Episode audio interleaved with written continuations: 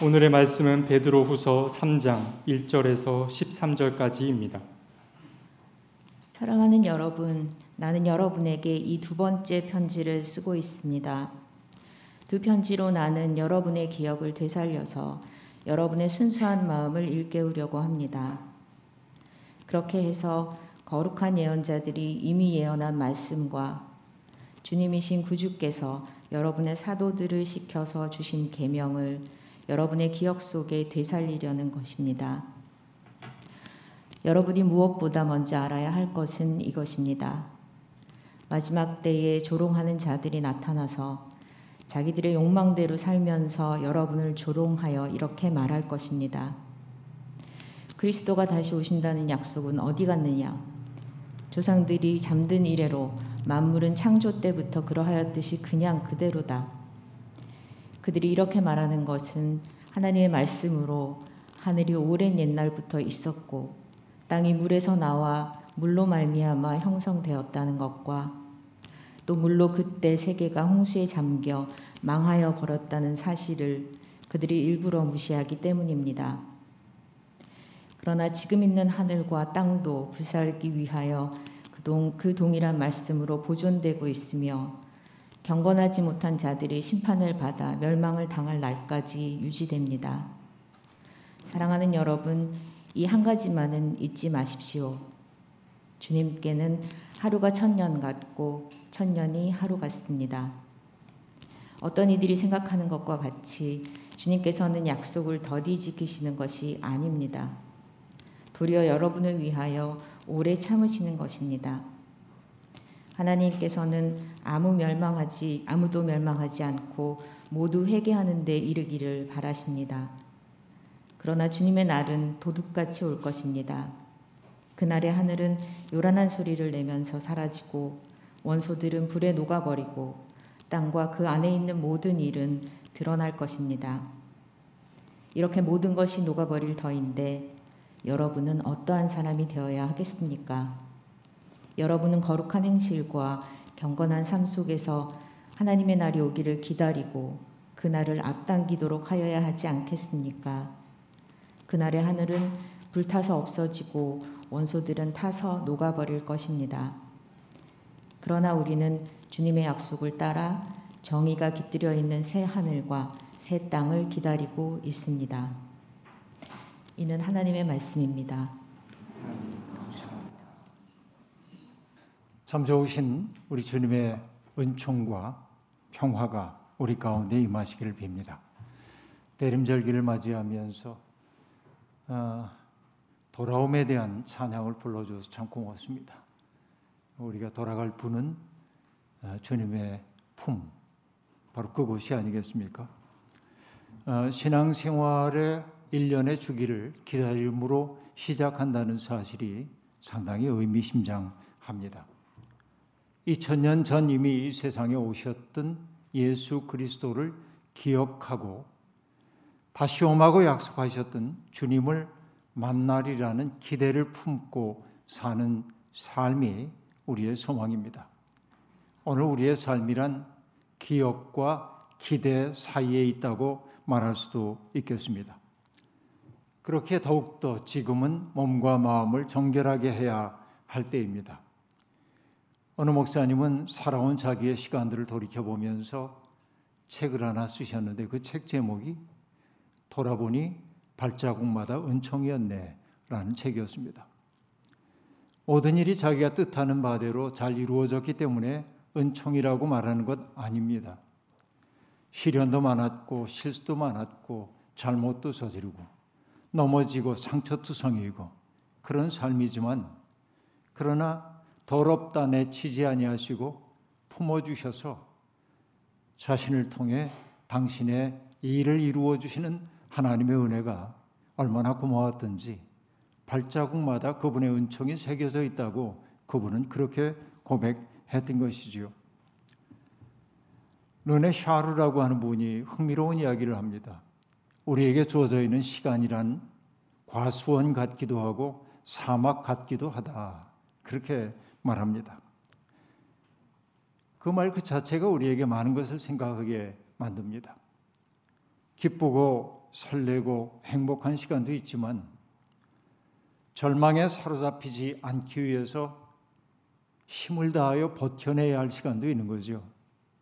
행복한 그 시간이 과수원의 시간이라고 한다면 버텨야 하는 시간은 사막과도 같은 시간인지도 모르겠습니다. 세상 일이 뜻대로 되지 않을 때 우리는 절망을 내면화하고 우울증에 빠지기도 합니다. 그러나 따지고 보면 완벽한 인생이란 어디에도 없습니다. 누구나 다 실수하고 누구나 다 좌절하기도 하는 것이죠. 그렇게 실수투성일 망정 그 시간을 허비해서는 안 됩니다. 선물로 주어진 시간을 값지게 살아내기 위해서는 분명한 인생의 방향성이 필요합니다. 어떻게 살아야 할까요? 막막하고 답답합니다. 그러나 성경은 우리에게 명확한 지침을 내려주고 있습니다. 인간이 어떻게 살아야 하는지. 예수님이 말씀하셨죠. 내 마음과 목숨과 뜻과 힘을 다하여 주 너의 하나님을 사랑하라.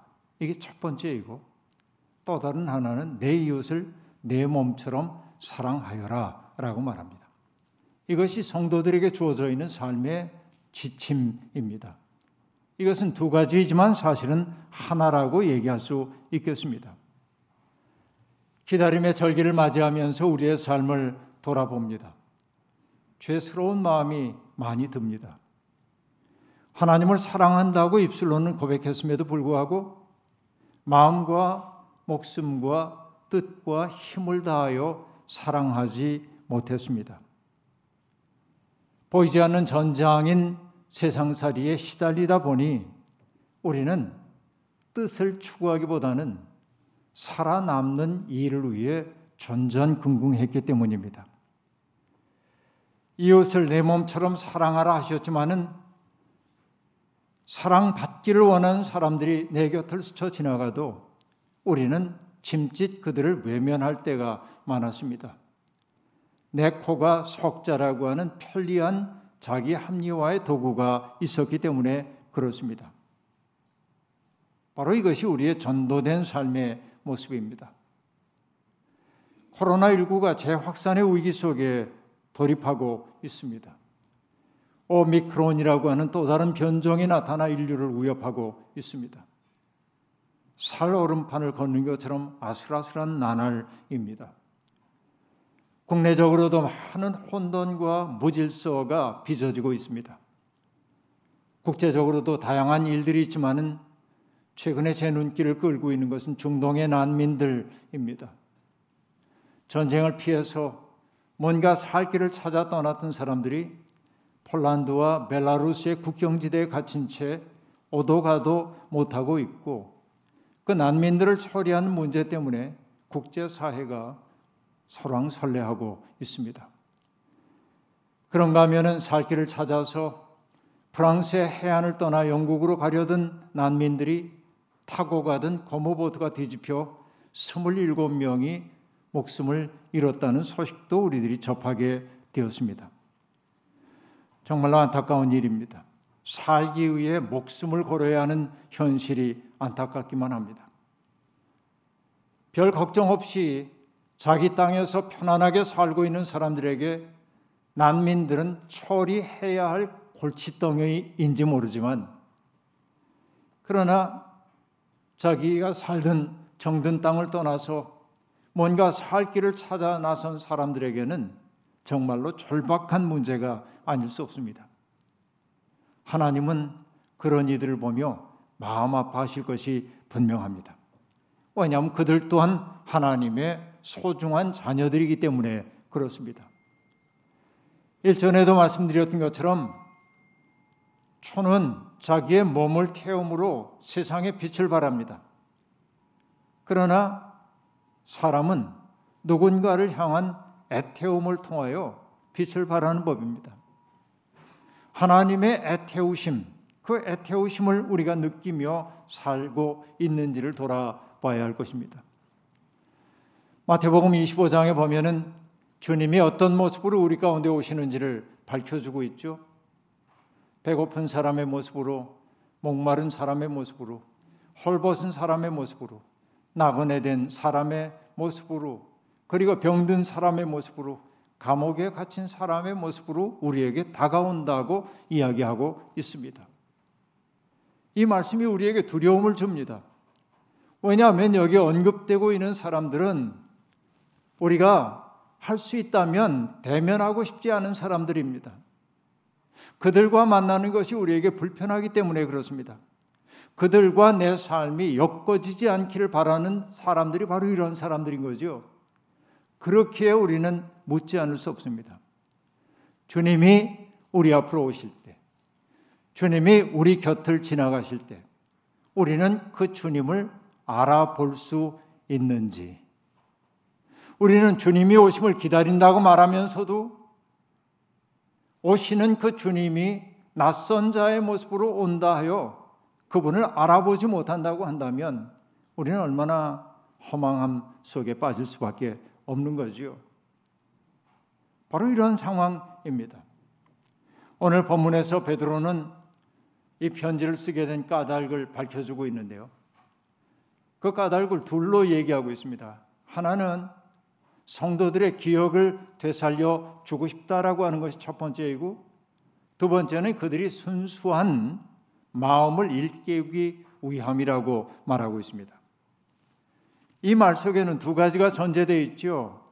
첫째, 베드로의 편지를 받고 있는 성도들이 잊지 말아야 할 것을 잊고 있다라고 하는 것이 첫 번째이고 잊지 말아야 할 것을 잊어버렸기 때문에 그들이 순수한 마음을 또한 잊어버리고 말았다. 잃어버리고 말았다. 이런 이야기일 겁니다. 잊지 말아야 할 것을 잊는 것이 우리 삶의 병통입니다. 물론 살다 보면 망각이 복으로 느껴질 때도 있습니다. 평생 과거에 겪었던 고통스러웠던 그 기억에 사로잡혀 살고 있는 이들이 있습니다. 그런 기억은 우리의 삶을 옥죄는 사슬이 되어서 저 자유의 하늘을 향해 비상에 오르지 못하도록 우리를 이 땅에 묶어놓는 구실을 할 때가 아주 많이 있습니다. 그러므로 그 기억을 어떻게든지 떨쳐버릴 수 있는 용기가 우리에게 필요합니다. 그런 기억에서 노연하기 위해서는 용기가 필요합니다. 그 기억을 직시하면서 나는 더 이상 너에게 붙들려 있고 싶지 않다고 이제는 나를 놔달라고 말할 수도 있어야 합니다. 과거가 우리의 현재와 미래의 발목까지 잡고 있는 현실을 더 이상 허용하지 말아야 합니다. 하지만 정말로 잊지 말아야 할 것들이 있지요. 역사 속에서 악행을 저질렀던 사람들을 우리는 너무나 쉽게 용납합니다. 인간성에 반하는 죄를 저질렀던 사람들을 단죄하는 것은 다시는 그런 일을 반복하지 못하도록 하기 위함입니다. 이미 다 지나가 버린 일을 들춰내서 뭐하냐고 말하는 사람들이 있습니다. 그들은 관대한 것처럼 보이지만 사실은 비겁한 사람들입니다. 화해와 용서라고 하는 것은 숨겨졌던 진실이 드러나고 가해자들이 처벌과 참회를 통하여 새로운 삶을 살고 싶은 열망을 비춰낼 때 시작되는 것입니다. 그러나 사람들은 기억보다는 망각의 기법을 선택하는 일에 익숙합니다. 왜냐하면 기억은 우리를 불편하게 만들고 망각은 우리를 편하게 만들기 때문에 그렇습니다. 세상에서 제일 딱한 사람이 누구일까요? 자기가 누구인지를 알지 못하고 사는 사람 아닐까요? 여러분은 자기가 누구인지 아십니까? 우리는 어떻습니까? 잊고 잊지 말아야 할 것을 잊고 사는 것은 아닌지 돌아볼 필요가 있습니다. 우리가 잊지 말아야 할 것 어떤 것들일까요? 우리가 하나님의 형상이라는 사실을 잊으면 안 됩니다. 우리가 하나님의 형상이라고 하는 말은 사람들이 내가 사는 모습을 보고 하나님이 정말 계셔. 하나님은 정말 아름다운 분이셔. 이렇게 느끼도록 하나님을 비춰내는 거울이 되어 사는 게 하나님의 형상 아니겠습니까? 우리는 바로 그 소명 앞에 서 있습니다. 그뿐만 아닙니다. 우리는 값없이 베푸시는 주님의 은총 덕분에 하나님의 자녀가 되었다는 사실도 잊지 말아야 합니다. 우리는 사랑의 빚을 진 사람들입니다. 잊지 말아야 할 내용이지요. 뿐만 아니라 그냥 채무만 가지고 있는 사람이 아니라 하나님께서 우리를 택하여 주신 까닭은 당신의 꿈을 함께 꾸자고 주께서 우리를 불러주셨다는 것. 주님의 아름다운 구원 역사에 동참하도록 우리를 불러주셨다는 것. 이게 정말 가슴 벅찬 사건인 거죠. 그리고 우리가 주님과 더불어 해야 할 일은 무엇입니까? 간단하게 얘기하자면 장벽을 허무는 데 있습니다. 사람과 사람 사이를 갈라놓고 차별하는 장벽들을 넘어서서 우리가 서로 사랑으로 부둥켜 안고 서로의 어려움들을 덜어주고 그가 인간답게 살 수 있도록 돕는 것 이런 것이 우리가 하나님으로부터 받은 소명이라고 말할 수 있겠습니다. 결국 그렇게 살 때 우리는 하나님의 혹은 그리스도의 편지라고 말할 법합니다. 우리는 과연 그런 소명에 맞는 인생을 살고 있는지요? 그러나 이 사실들을 다 까맣게 잊어버리고 그냥 살다 보면 내 욕망이 나를 이끄는 대로 속절없이 끌려다니다 보면 여러분 욕망의 벌판에 헤매고 있는 사람들은 가리산 지리산 헤매게 마련입니다. 욕망이 잡아 이끄는 대로 속절없이 따라다니다 보면 우리는 하나님의 낯을 피하는 사람이 되는 겁니다. 초대교회 교인이라고 하여 상황이 다르지는 않았습니다. 왜냐하면 시간이란 모든 것을 낡게 만드는 것이기 때문에 그렇습니다. 그리스도의 구원의 그 신비를 경험했을 때 우리 얼마나 뜨거웠습니까? 주님을 위해서라면 나의 모든 것 바칠 수 있다고 그렇게 생각했죠. 아골골짝 빈들에도 복음 들고 가오리다라고 말했습니다. 그 이름을 위하여 멸시 천대 받아도 좋다고 그 이름을 위하여 죽어도 좋다고 우리는 그렇게 뜨거운 마음으로 신앙생활을 시작했습니다. 그러나 시간이 흘러가면서 그 굳었던 신앙의 맹세는 흐려지고 남는 것은 습관화된 삶만이 남아 있는 것 아닙니까? 젊은 시절 우리의 가슴을 그렇게 뜨겁게 만들었던 누군가를 향한 사랑의 마음이 지속되든가요? 아니요. 시간이 지나면서 사랑은 권태로 변하기도 하지요. 그렇게 빛나고 순수하던 것들도 시간과 더불어 낡아 버리고 말지요. 시간은 모든 것들을 바래게 만들기도 합니다. 이게 어쩔 수 없는 인간입니다. 그러므로 인간이 잘 산다고 하는 건 뭘까?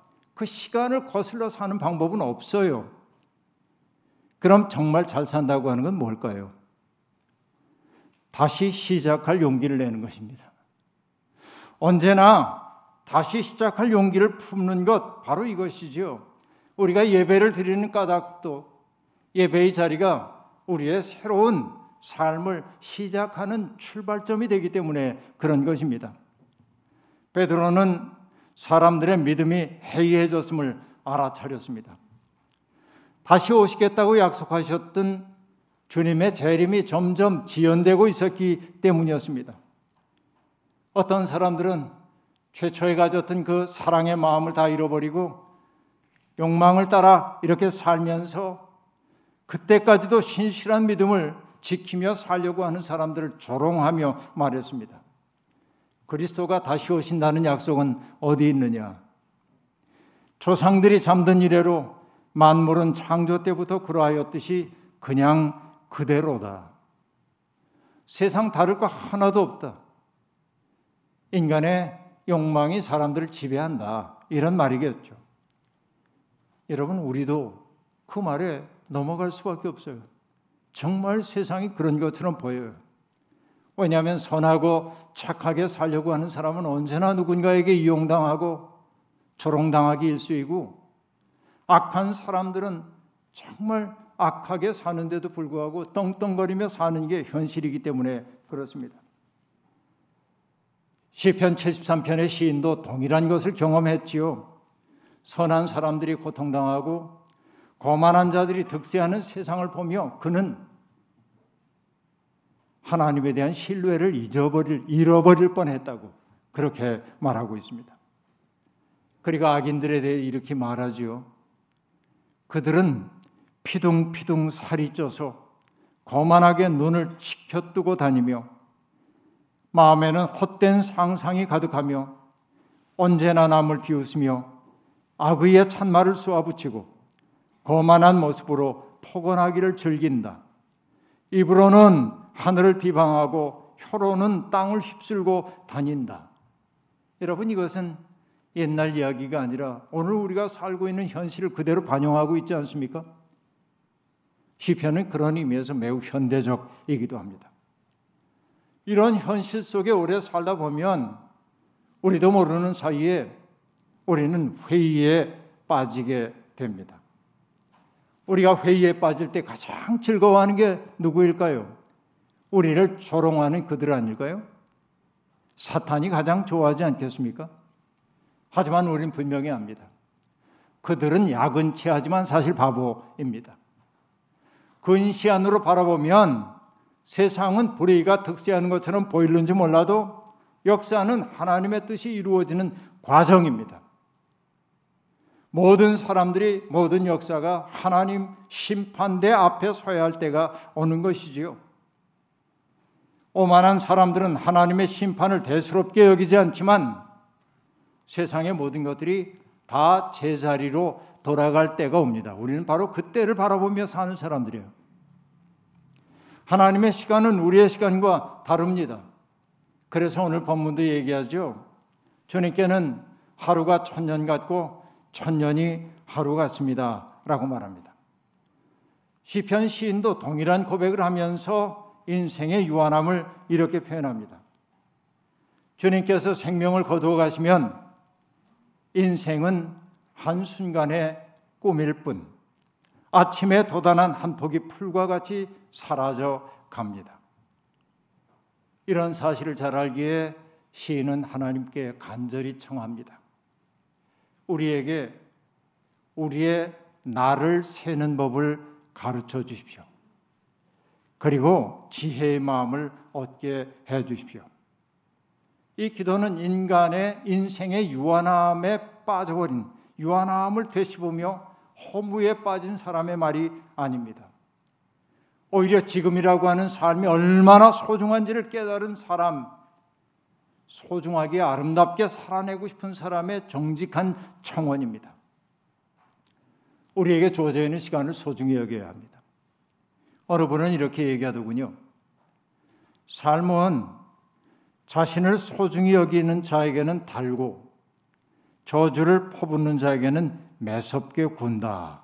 이렇게 말합니다. 내게 주어져 있는 그 삶을 소중히 여기는 사람에게는 달게 다가오지만 내 시간을 하찮게 여기고 저주를 퍼붓는 이들에게는 매섭게 군다고 말하고 있습니다. 그렇습니다. 밭에 감춰진 보화의 비밀을 통해 주님은 하나님 나라를 우리에게 일깨워 주셨는데 그 얘기는 정말 우리가 원하는 내가 욕망하는 바를 얻어내라고 하는 말이 아니라 일상 속에 깃들어 있는 영혼의 숨결을 느끼는 일이 얼마나 소중한지를 가르치는 이야기 아니겠습니까? 그렇습니다. 시간이 악인들의 편처럼 보여도 아니요. 하나님의 뜻을 따라 살려고 하는 사람이 결국은 영원에 이르게 된다는 사실을 잊지 말아야 합니다. 그런데 아직도 한 가지 해결되지 않은 의문이 남아 있습니다. 주님은 왜 속히 이 세상에 오시지 않을 걸까요? 믿음 때문에 시련을 겪고 있는 사람들이라면 누구나 다 주님을 원망하지요. 왜 오심하고 약속하고 오시지 않습니까? 그 굳었던 약속을 잊어버리신 것 아닙니까? 아니면 이 세상에 염증이 느껴져서 하나님 세상 포기한 것 아닙니까? 이런 질문 나올 법도 합니다. 베드로도 이 문제 때문에 고심했죠. 오신 데는 주님이 빨리 안 오는 거예요. 그러다가 문득 그의 머릿속에 깨달음이 왔습니다. 그래서 말합니다. 어떤 이들이 생각하는 것과 같이 주님께서는 약속을 더디 지키시는 것이 아닙니다. 도리어 여러분을 위하여 오래 참으시는 것입니다. 하나님께서는 아무도 멸망하지 않고 모두 회개하는 데 이르기를 바라십니다. 라고 말합니다. 지금 하나님을 등지고 사는 사람들, 자기의 욕망에 따라 살느라고 인생을 허비하는 사람들이 하나님께로 돌아오기를 하나님 기다리신다는 거예요. 그럼 지금이라고 하는 시간은 어떤 시간입니까? 엄숙하게 얘기하자면 집행유예의 시간입니다. 하나님 앞에 저질렀던 우리의 죄를 하나님이 집행하지 않고 있는 시간이에요. 왜? 우리가 참여하고 하나님께로 돌아오기를 바라기 때문에 그래. 이게 어쩔 수 없는 하나님의 사랑이라는 겁니다.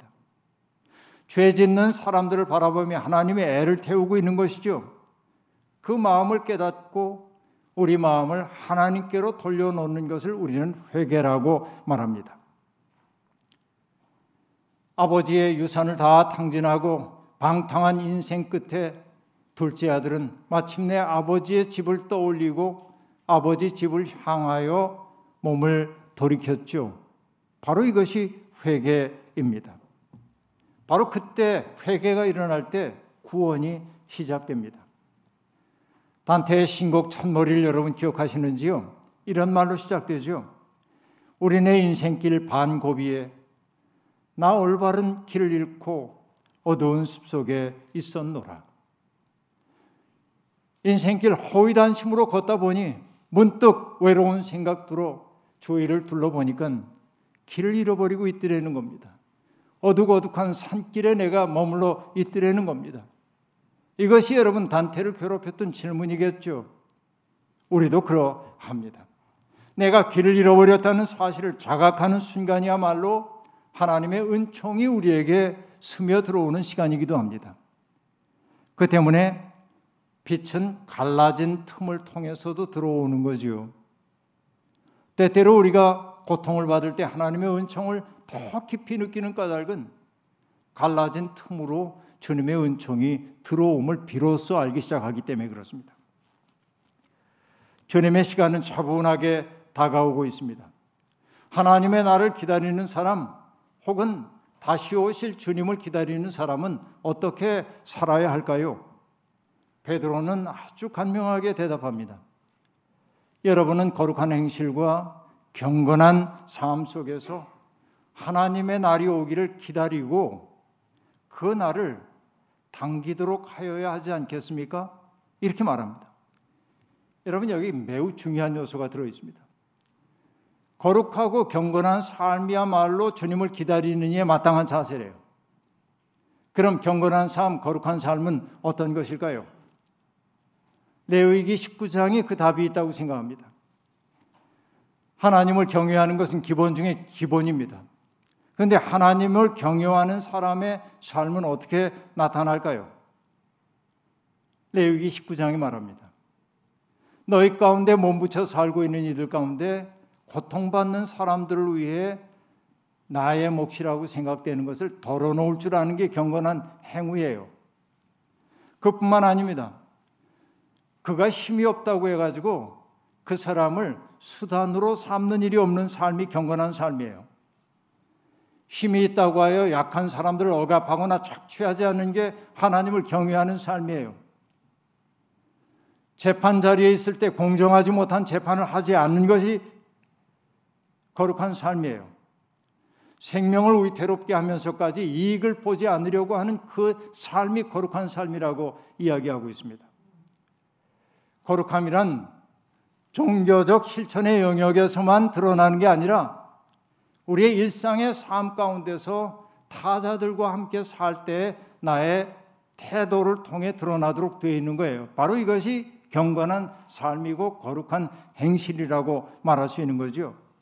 바로 이게 하나님을 경외하는 일에 마땅한 모습입니다. 한 가지가 더 있죠. 막연히 좋은 날 오기를 기다리는 것은 믿음이 아니라 나태함입니다. 나태함은 영혼의 활기가 사라진 상태이죠. 베드로는 주님의 날을 앞당기며 살아야 한다고 성도들에게 말하고 있습니다. 여러분 이게 강력합니다. 하나님 나라를 꿈꾸고 기다리는 사람들은 지금 여기에서 하나님 나라를 살기 시작해야 합니다.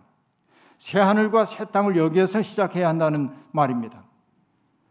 여러분은 하나님의 나라를 어떻게 상상하고 계십니까?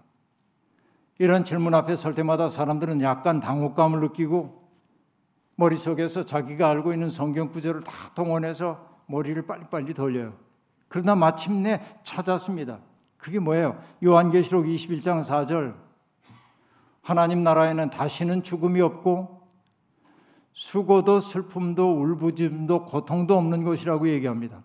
바로 그것이 하나님 나라입니다. 라고 말하죠. 그 하나님 나라를 기다리는 사람은 어떻게 살아야 합니까? 베드로의 말대로 얘기하자면 수고도 고통도 울부짖음도 없는 세상을 여기에서부터 시작해야 합니다. 바로 나로부터 그 세상이 시작되도록 살아야 하는 거죠. 더 구체적으로 얘기해 볼까요? 이런 질문 해보죠. 하나님 나라에 공해가 있을까요? 내 생각엔 공해 없을 것 같아요. 그러면 공해를 만들지 않는 삶의 방식을 지금 내가 선택해야만 합니다. 하나님 나라에 전쟁이 없는 건 맞습니까? 그렇다면 전쟁에 이르도록 만들고 있는 온갖 분쟁들을 그치기 위해 평화의 도구가 되어 살아야 하지 않겠습니까? 하나님 나라에 기쁨과 감사가 있다면 기쁨과 감사를 미루지 말고 오늘 기뻐할 수 있는 능력이 내 속에 생겨야 하잖아요. 오늘 내가 감사해야 할 일이 무엇인지를 돌아봐야 하잖아요. 하나님 나라에서는 하나님을 바라보면서 찬양을 바치고 경탄이 넘치는 곳이라고 한다면 오늘 이 험한 세상 살면서도 뭔가를 바라보며 경탄할 수 있는 능력이 내 속에 생겨나야 하지 않아요. 이게 하나님 나라를 믿는다고 하는 말의 진실한 의미 아닙니까? 내가 바라는 세상 누가 레디메이드로 완제품으로 갖다 주기를 바랄 게 아니라 내가 바라고 꿈꾸는 그 세상을 여기에서 시작하는 거예요. 바로 이것이 새 하늘과 새 땅이라는 것입니다. 바로 이것이 진정한 기다림이라는 거죠. 베드로는 이렇게 우리가 바라는 세상, 경건한 삶을 통해 당도하게 될 세상을 이렇게 요약합니다. 그러나 우리는 주님의 약속을 따라 정의가 깃들여 있는 새 하늘과 새 땅을 기다리고 있습니다.